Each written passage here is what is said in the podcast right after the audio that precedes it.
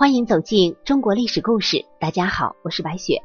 咱们今天要带您一起走进的历史人物叫张安世。酷吏之名啊，绝少不了汉武帝的得力干将张汤。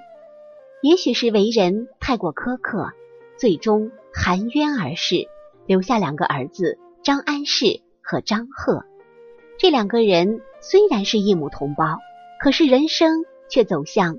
南辕北辙，张贺牵涉到废太子刘据之事，秦旧难辞，被施以腐刑，入宫担任内务总管。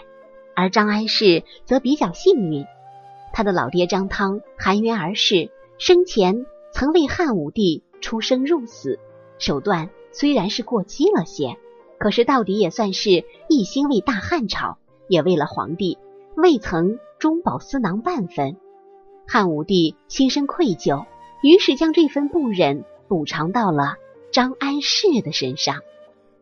好在这个张安世啊，虽然因为父亲谋得了官职，可是内里并不是一个绣花枕头。他少年聪慧，不分昼夜，刻苦勤奋，博览群书。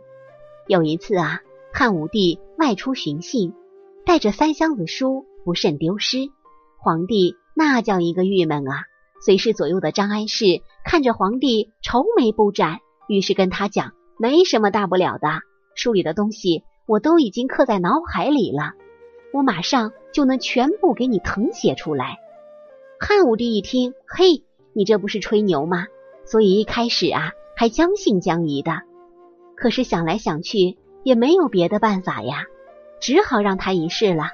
后来回到宫里，卓人重新将丢失的书籍。原样买了一套回来，翻开跟张安世磨出来的一对比，居然分毫不差，顿时是惊诧不已呀！看来这个人确实是做到了胸有万卷，于是对他十分的倚重。公元八七年，汉武帝病逝，霍光作为托孤大臣，权倾一时，他对张安世也十分的器重。在此期间。张安世被封为富平侯，一直是兢兢业业。公元前七十四年，汉昭帝病逝，霍光和张安世拥立了刘病已为新帝。刘病已对这两个人那叫一个感激，将他们任命为朝中重臣。霍光去世之后，张安世更是成为皇帝跟前一等一的红人。霍光死后，汉宣帝刘病已。为了夺回皇权，彻底铲除霍氏集团在中央政府的权力体系，听从了智囊魏相的建议，提拔张安世接替霍光的大将军之位。走这步棋呀，不但可以挡住霍氏集团上位之路，还可以让霍氏无话可说。因为大家都知道，张安世是霍氏集团的二把手，麒麟阁十一功臣当中，张安世。排名第二，但是啊，无论怎么风光，他始终铭记父亲的遭遇。张汤正是因为为人太过锋芒毕露，与周遭同僚交恶，最终啊落得一个结局凄凉。于是张安世秉持着温和内敛的作风，待人从来都是和和气气，从不以势压人。更不愿意权势过剩，受人以把柄。皇帝坚决让他顶替霍光的职位，做新一任的大将军。但张安世坚持不受，磕头不止，请皇帝收回成命。双方一度僵持不下。汉宣帝看他实在没有那个打算，于是封他为大司马、车骑将军。有不少身怀野心的大臣。会千方百计给下属官员升职的机会，然后把这份功劳揽到自己身上，施恩图报，希冀将来能够为自己所用。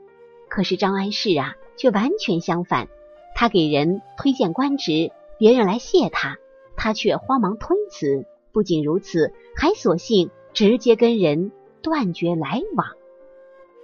有人抱怨啊，自己勤勤恳恳，却老是得不到。应有的职位，张安世表面上不说什么，私底下却偷偷的跟皇帝商量给人提拔上来，当面却从不提及这个事情。他自己解释，皇帝的心里那跟明镜似的，升迁或者贬值他都有数，轮不到他来说话。行事如此低调，而且懂得明哲保身，如同一只绵羊一般。这一切首先得益于张汤给儿子张安世留下的三件宝贝。第一件宝贝啊，是皇帝的恩宠。汉武帝对张汤的死是心怀愧疚的，他把这种愧疚转化为对张汤之子的珍重，这是张安世之后所有一切的根源。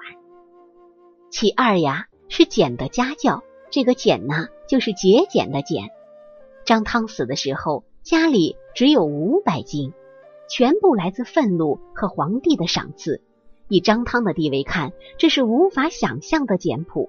言传不如身教，简朴成为张安世世代相传的家风。到后来，张安世尊为公侯，十亿万户。可是啊，他依然身穿黑屉，夫人亲自跟织，家奴皆由手技做事。直到张安世的孙子张陵，依然是以谦俭著称。简朴自古以来都是一种美德，这种美德能够派生出。另一种美德，谦虚，也能克制人的一大病端——骄傲。